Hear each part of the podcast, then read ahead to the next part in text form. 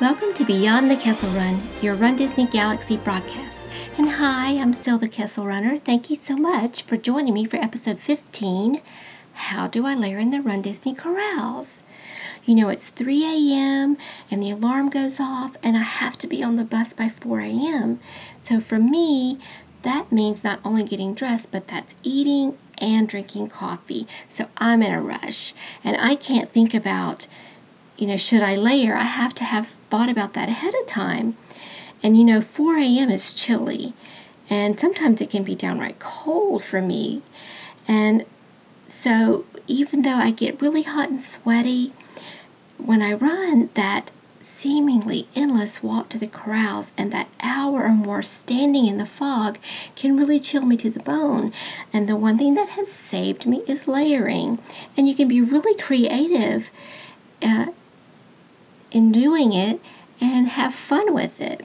And the important thing to remember about layering is to focus on your target areas like your hands and your head and your arms and your chest. And if you're just dealing with the morning coolness, then you're going to have a light approach. And if your race day is going to be cold, then you're going to have a more layers and you're going to have a different approach. And you know, I have run in the coldest day ever, so I have some experience with extra layering. You just have to remember that you may want to get rid of that layer and what are you going to do with it is it, you're going to tie it around your waist or you're just going to toss it so you just have to keep that in mind now i like to put layering into three categories i call them disposable donatable and costumable. So let's talk about disposable. And by that I mean you're just going to dump it in the garbage can at the water stop. Um, my first disposable idea is a garbage bag. They're really easy to find. In fact, you will always see somebody in the corral in a garbage bag because they're great windbreakers. Um, they're great raincoats, and it's actually, you know, I've had the opportunity, I guess, to be in a corral when it's been drizzly. So the garbage bags were really great ideas for that. And I suggest using lawn and leaf bags because they're bigger. You can actually get them over a costume. There's more room in there. Um, and they are going to go down on, over your legs a little bit.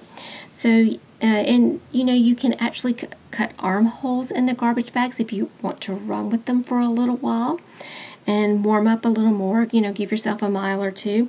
So garbage bags are really great. They pack easy. Um, not going to take up much room in your uh, luggage. So garbage bags. Great disposable idea. My second disposable idea is mylar blankets. You know, these are the metal looking blankets.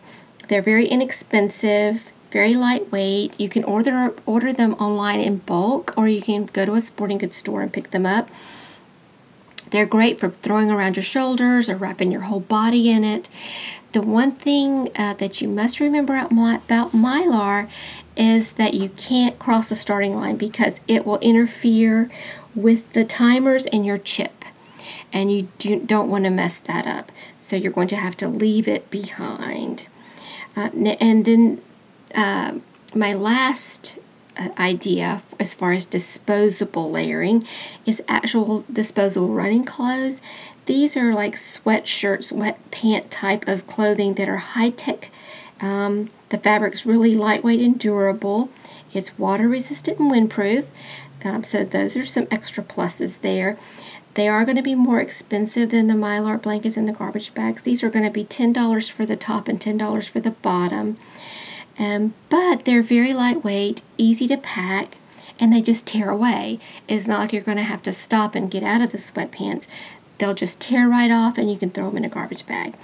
Uh, I have seen them at the expo, but I wouldn't plan on that.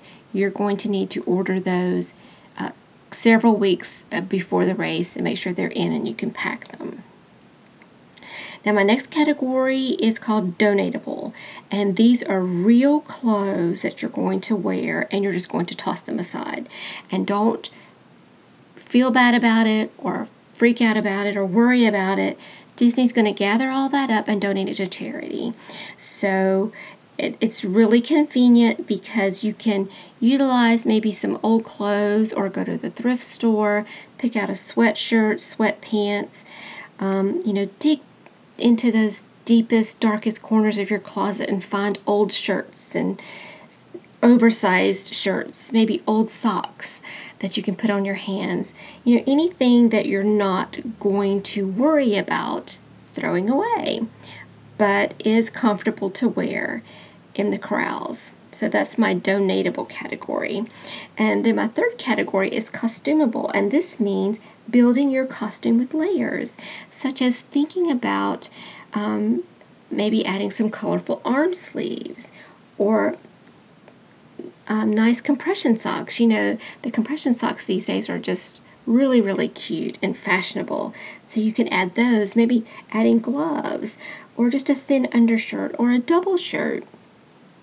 You know, the arm sleeves have come really handy for me because um, you can, they come in so many different colors and they're really easy to work into a costume and you can wear them in the corrals and and I have actually run maybe a mile or two with them and then just taken them off and put them in my uh, running belt tied them onto my running belt. And they didn't bother me at all while I was running. And I've also run run with double shirts or gloves and um, just made those a part of my costume and you know I've taken the a long sleeve shirt and a short sleeve shirt. In, in fact, for the Disneyland Paris race, I had to wear both because it was a little cooler than I thought. But the long sleeve shirt was easy enough for me to, uh, you know, take off and tie it around my waist and keep going and not be worried about it. So you just have to kind of think about your costume and how you can add to it and and make it so that it's adaptable to the weather. So you maybe you wear that cape if it's chilly, take the cape off. If it's not going to be, uh, you know, use your creativity. I know that y'all are so good at coming up with costume ideas, and you can think about how to stay warm in the corral in that way too by adding some layers to your costume. You know, however you decide to layer, I still think that you need to plan ahead be sure and pack for it and be ready for it so that you're not panicking at the last minute. You know, let's go back to that coldest day ever. We were so fortunate that we did plan ahead and pack for our layers. There were folks at the expo panicking and freaking out because all they had was a tank top and that was not going to work out for that weekend. So I don't want that to happen to you. Think about it and plan for it and be ready uh, to layer in the corral. Now, if you have any questions or maybe you have a suggestion that you've done and uh, something that worked out really well for you, send me an email at kesselrunner77 at gmail.com and follow along on the blog at www.kesselrunner.com. Click on the podcast tab and you have all the supporting materials for the podcast. And if you enjoy listening, please tell your friends and tell them to subscribe because I love having you here.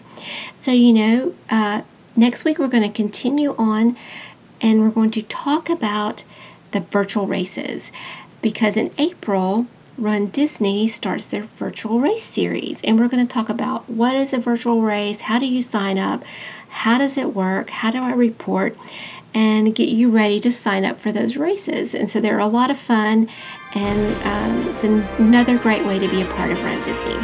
So that is all from my Run Disney Galaxy this week. May the Force be with you.